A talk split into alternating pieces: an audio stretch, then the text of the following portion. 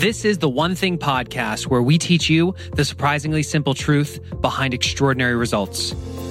My name's Jeff Woods. I'm the vice president here at the One Thing team. When you think about networking, do you get excited? Do you think of a great investment of your time? Or do you kind of go, another one of those? And it's kind of like nails on the chalkboard. Um, I've had both experiences in my life, yet it was when I started working with Jay and I was like, oh, I'm going to another networking event. I'm going to another, I'm going to another mastermind. I'm going to just uh, some other social thing. And Jay looked at me and said, are you networking or are you not working? When he said that, my heart just sank because I was like, oh, you're so right. Am I really getting the value out of the experiences that I share with other people? The purpose of today's episode is to talk to you about how to have dazzling conversations, how to network with purpose, and how to captivate the attention of those around you. With that, let's get into this conversation with author of the best-selling book, Captivate, The Science of Succeeding with People, Vanessa Van Edwards.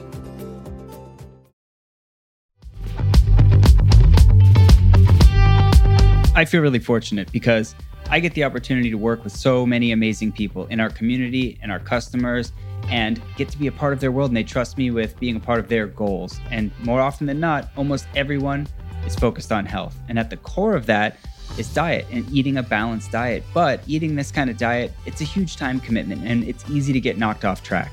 That's why it's so great to have a solution when you don't have the time to do the prepping and the cooking and the cleanup, but you still want to eat healthy. That's why we partner with Factor. And Factor is chef-created, dietitian-approved meals that are ready to go in just two minutes. With Factor, there's no prep, no mess meals. Factor meals are ready to heat and eat, so there's no prepping, cooking, or cleanup needed. The variety of different options and meals that they have is really impressive, but go see for yourself. Head to factormeals.com slash 150 and use code one fifty to get fifty percent off. That's code one fifty at factormeals.com slash 150 to get fifty percent off.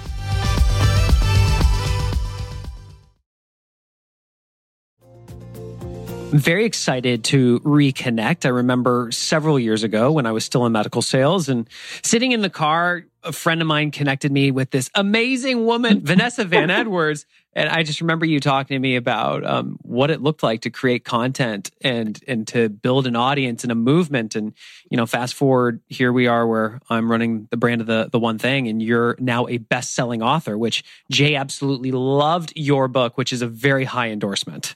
Oh my gosh, I am so honored. I that there's there's no better uh, testimonial than from Jay. Just from Jay, the, the, it's the blue eyes. They just get to you. Yes.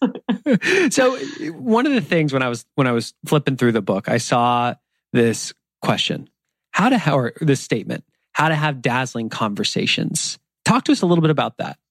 Yeah, you know, I think that most people, at least me, they approach conversations with the goal to impress, to be funny, to, you know, dazzle. And I think that the way that you actually have dazzling conversations is you sort of flip it on its head. So instead of thinking about how can I be more impressive or how can I impress them, the better way to think of it is how can I have a conversation that allows them to impress me? And so one of the things that we try to do with our research is we're trying to find ways that we can take something that you've done a million times before and then flip it a little bit so that you have a different approach. What does that look like?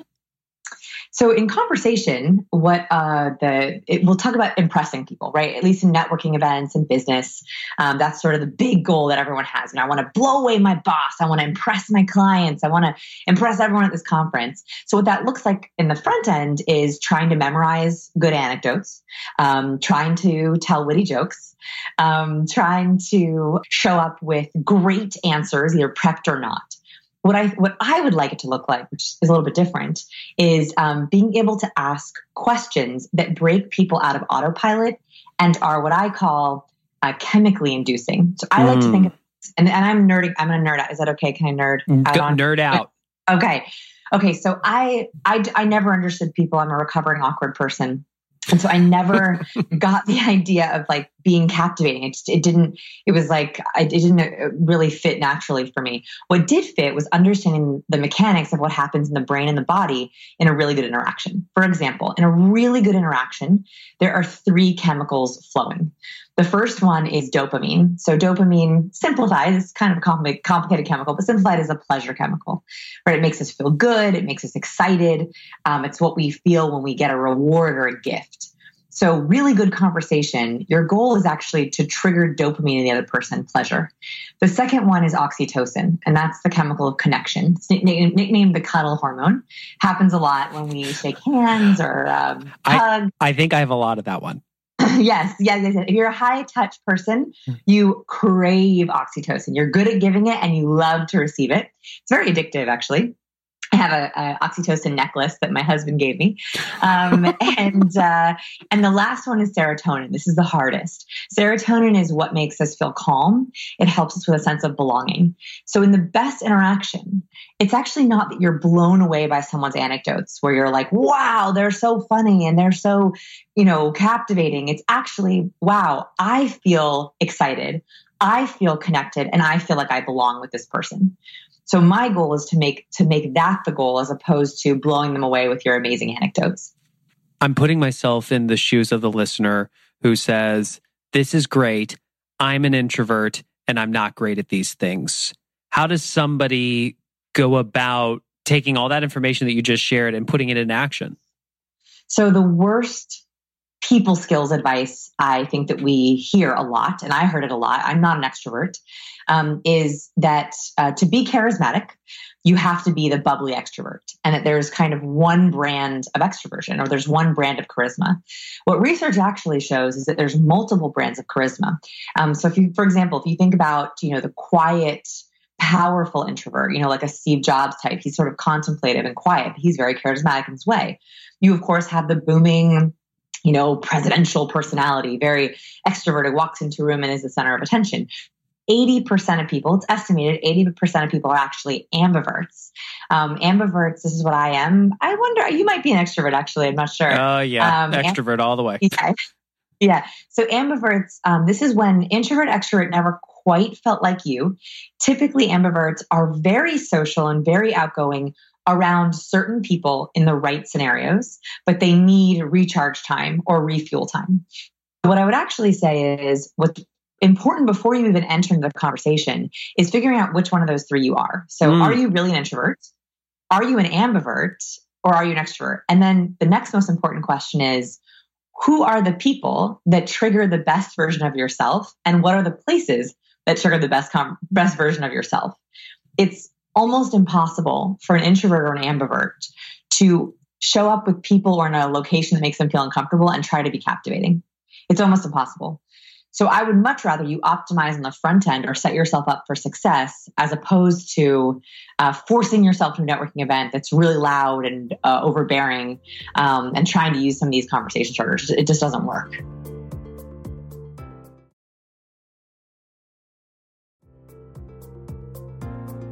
What I'm hearing you say, Vanessa, is that when you have a great conversation, there's certain chemicals that are released in the brain. And it also comes down to who you really are. Are you an introvert? Are you an ambivert?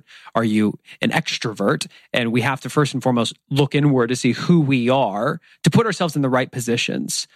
What does that look like for that person who's hearing this going, this is great? How do they figure out which one they are and then begin to have more dazzling conversations? Yeah, uh, that's a great question. And it's interesting that you would break it down like that because every chapter in the book, or most of them, each chapter is like a, a behavior hack. It, usually step one is start with you. Step two is go to them. And step three is make it us in mm. most of the hacks um, because that's exactly how it works. I mean, the metaphor I always give is in an airplane, they always say, put your life mask on, your oxygen mask on before you help someone else. It's the same kind of thing. So the very first thing is exactly as you said, figuring out what of those, which of those three categories you are. What I like to do is I like to make a list of people and places. So people uh, first is um, who are the people that make you thrive? Who are the people who bring out your best self? Um, this is basically what, what we're kind of doing is we're making, we're writing down your support system. And if you're an extrovert, this list is usually ten plus people. If you are an ambivert, this you, this list is usually in the, you know, sort of four to seven range. And then if you're an introvert, you might have just one, two, three, or no one. And um, not, none of these are right or wrong. It just shows how much you outwardly rely on other people versus inwardly relying on yourself. Um, so extroverts have people that they go to in good times and people they go to in bad times. They really source energy outwardly. So they had a good day. They want to go celebrate with colleagues. They want to call you. They want to text you. They had a bad day. They want to commiserate with you. They want to call you. They want to text you. Ambiverts, it's only certain people and only in certain moods. And introverts almost always will, will inward first, have some solo time, reflect, journal, meditate, and then maybe they'll talk to someone or maybe not.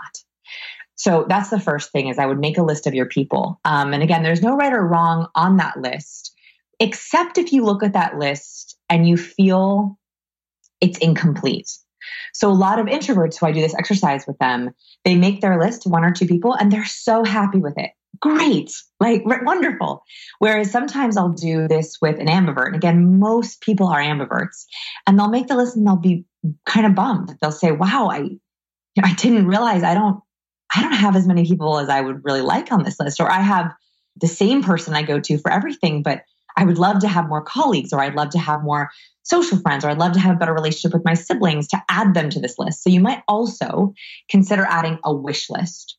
That is at the very bottom of the list, people who you would like to be on this list, either someone you want to get to know better or a category of someone, you know, more friends or more colleagues or a better relationship with your boss. Um, that can also help you be very purposeful, very driven in who you're seeking out. Um, the second thing I would recommend is places. And by the way, in the, I think chapter one, I have a list of a whole bunch of places, but you could do this on your own too, which is just make a list of all, all the places where you thrive. This is where look forward to going there. You feel like you are really confident. Uh, you show up as your best self. And then also make a list of the places that drain you. You'll see as you start to make this list, and I want you to get as specific as you can. I mean, it could even be the difference between the boardroom in your office and the open floor plan in your office. I mean, that's that specific, because what you'll notice are there are patterns. So for me, as I started to do this for myself, I found when I was really honest with myself that the places that were loud, no matter what it was, professional, social, or even romantic, the loud places really drained me. That was actually the factor. It wasn't that I didn't want to go out. It was that when it's loud, I feel like I can't make conversation. Uh, for some reason, when I'm like listening or like my hearing, I just have a really hard time distinguishing background noise from actual noise. And that was That's an easy thing to optimize for, right? So like when I go to big conferences like South by Southwest every year, I will purposely sign myself up for one-on-one meetings, quieter cafes. Uh, I love all the sessions.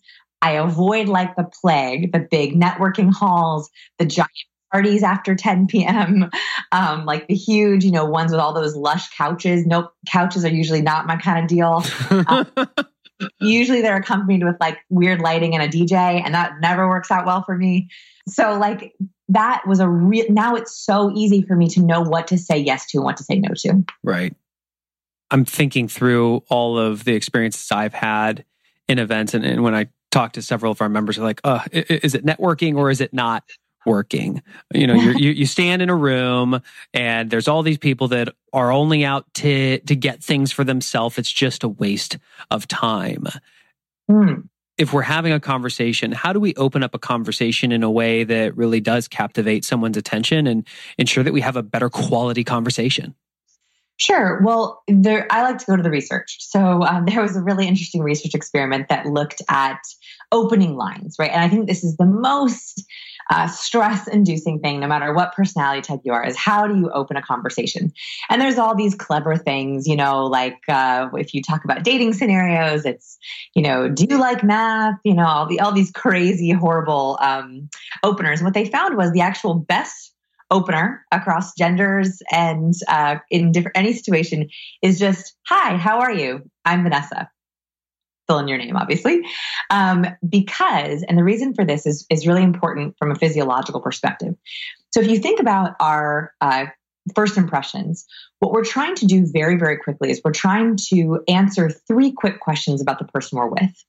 First, am I safe with this person, right? Like, is this person a threat or are they okay? That's usually, usually at a networking event or at a party, that one goes pretty quick because you're already in a safe scenario. You're trying to know, um, is this person going to uh, be like me, right? Are we going to be similar? Are we going to have something to talk about? And lastly, are they going to be on my team? Like, are they going to be an ally for me? And so those first few seconds, if you ask something that's actually too thought-provoking, like, uh, um, you know, what was the best part of your day? That's a great second or third question. But as an opener, it's almost too much cognitive load for the brain because you want to give them a few seconds to just suss out those first few questions of, who are you? Who are we? Are we going to handshake? Let's make a little bit of eye contact and then go into conversation. So my favorite openers are actually the most boring at first, just to give someone time to suss you out, and then going into some of the more sparking ones that are not, what do you do? How are you? Where are you from? What are some examples of those? So um, first, what I would say is, uh, let's go on a, a conversation starter diet, um, if we can. I don't know about you, but I will go to parties or networking events. I actually don't do much networking anymore, but I used to go and I would have literally the same conversation on autopilot every single time. It was like both of us were reading from a social script. So it was, so how are you? Where are you from? What do you do? Okay, I'm, I'm going to get some more wine. Like, that was the conversation. I mean, no matter what it was. And it was like my brain was just dead from, mm-hmm. like I wasn't even thinking about my answers. And the problem is, is that is, that is a lack of dopamine. So there's no excitement, there's no peaks and valleys, there's no sparking at all.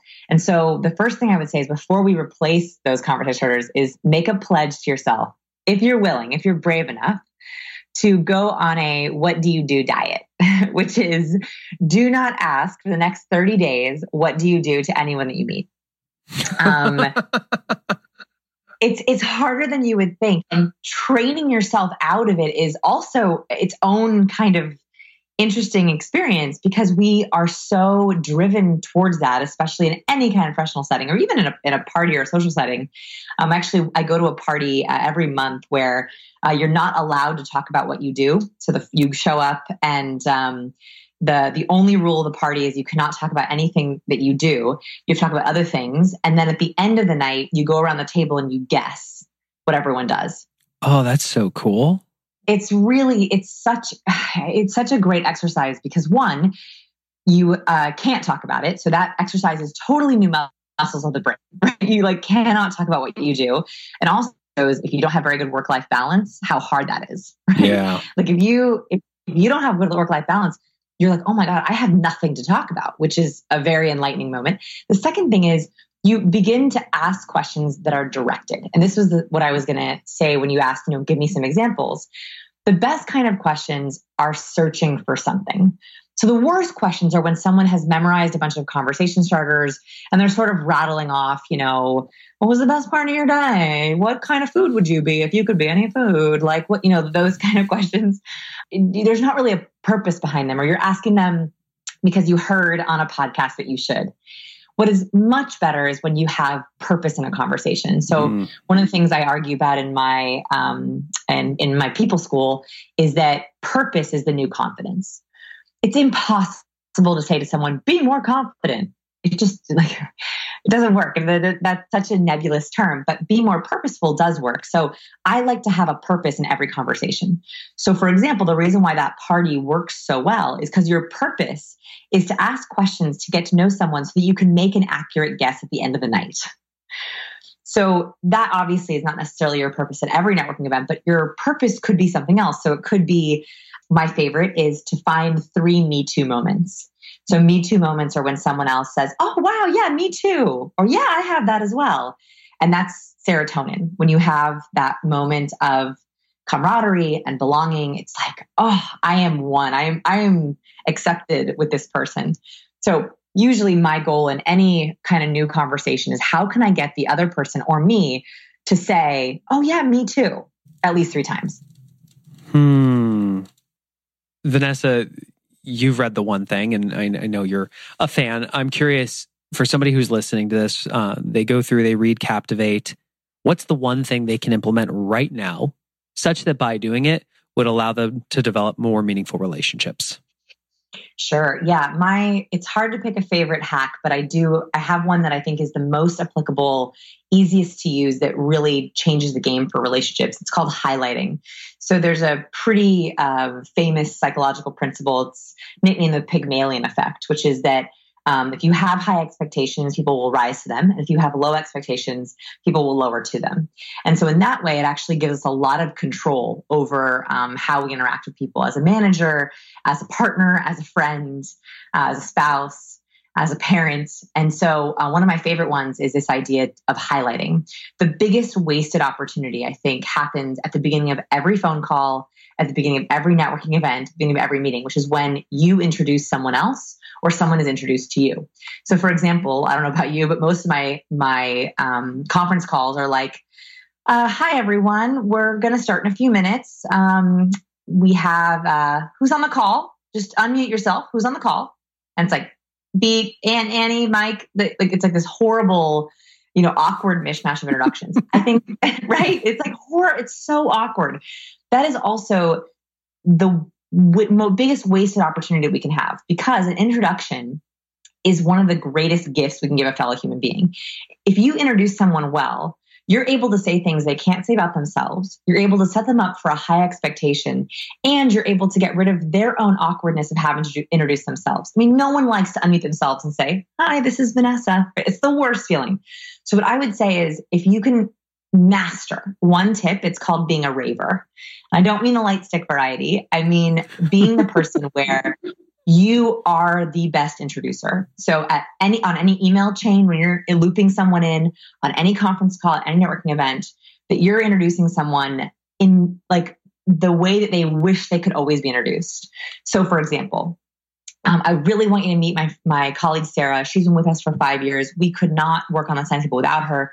She is an incredible manager, incredible leader. We are lucky to even have her on this call. She's going to be going over all the things that we're going to be doing for your organization. So it's like a very, very brief, but sort of um, energetic introduction of someone. And what's great about it is, the secret is, you're not only setting them up for success, you're also searching for all the reasons why you love working with these people. So it's one of the greatest ways that you can help internally your relationship as well as externally. So if you can be a raver um, with everyone in your life, it's the greatest gift. Mm, that is such good guidance. While you were sharing that, I've, I was replaying the instances where I had ravers around me. When they introduced me to somebody else, I was amazed at the details they were recalling, and it made me feel so strongly about that person. I yes. never, I never thought to go on a sixty-six day challenge to making that a habit. And, and what you can do is, it makes you a better listener, because if you know that you're going to have to introduce this person, like you're at a networking event, you meet someone for the first time, and you know that you're probably going to be approached by other people or colleagues. If you're listening with the purpose, again, there's that purpose thing that, okay, if I, if I had to introduce this person in five minutes, what would I want to ask and recall? So it also adds purpose to every person you meet, because you're cataloging the details of what you can say to someone else about them. Amazing. Amazing. Who should get a copy of Captivate? I think it's really great for people who have ever felt any kind of confusion or uncertainty or anxiety in any kind of interaction. A boss relationship, networking, dating. I, as I joke at the beginning, I'm a recovering awkward person. And I, I, my goal is to really banish that awkwardness. So if you've ever felt any awkwardness or discomfort, I think there's ways to hack it. Awesome. Well, folks, if you want to get a copy of Captivate, you can go to Amazon. Vanessa, do you have it on your site as well? Yep, we have it on our site, uh, scienceofpeople.com slash Captivate. And if you guys would like to get a copy of Captivate on Audible, you can go to audible.com slash one thing. That's audible.com slash one thing. Or you can text one thing to the number five hundred, five hundred to get started. They will, if you guys are not an Audible customer yet, uh, you can get a free audiobook, in this case, Captivate, with a thirty day trial membership. So just make sure you go to audible.com slash one thing or text one thing to the number five hundred, five hundred to get started. Vanessa, I really appreciate your time. It was great catching up. And uh, hopefully we will be having you here on the One Thing webinar series shortly. Oh, thanks for having me. Well, there you have it, my conversation with Vanessa Van Edwards, author of the best-selling book, Captivate, The Science of Succeeding with People. Folks, out of everything you heard, what was the one thing that made the biggest impression on you? For me, it was definitely the highlighter at the end. Uh, if you've ever experienced somebody else, whether you witnessed them introduce somebody else or they introduced you in a way that, where they really talked you up, it's extraordinary how much of an impression that it leaves. And I love how she says it really forces you in your interactions with people to listen more intently, because you know if you're going to have to recall information about them, you will listen with purpose. We hope that this episode has brought value to you. If it has, please leave us a rating and review on your podcast player of choice. When you do, reference the fact that you listened to the episode with Vanessa Van Edwards and share with us specifically what you learned and the actions that you took. When you share these reviews, they automatically come to us, so we're able to see the feedback that you have. And it also helps us reach more people and gives them a real sense of what this show is all about. Together, we can really help make a bigger impact in terms of how people manage their time Time, and all the areas that matter most in their life. If you are one of those new people who's joining us for the first time, please go ahead and click that subscribe button so all future episodes will automatically be downloaded to your device. And we would encourage you to check out theonething.com slash webinar. Each month we feature a best-selling author, and I was chatting with Vanessa. We will likely have her on an upcoming One Thing webinar series. So you'd have the opportunity to join us live for a full hour and be able to ask her your questions about forming relationships. relationships with other people. Go to theonething.com slash webinar. That's with the number one in the U R L. Thanks so much for listening to The One Thing Podcast, and we look forward to being with you in the next episode.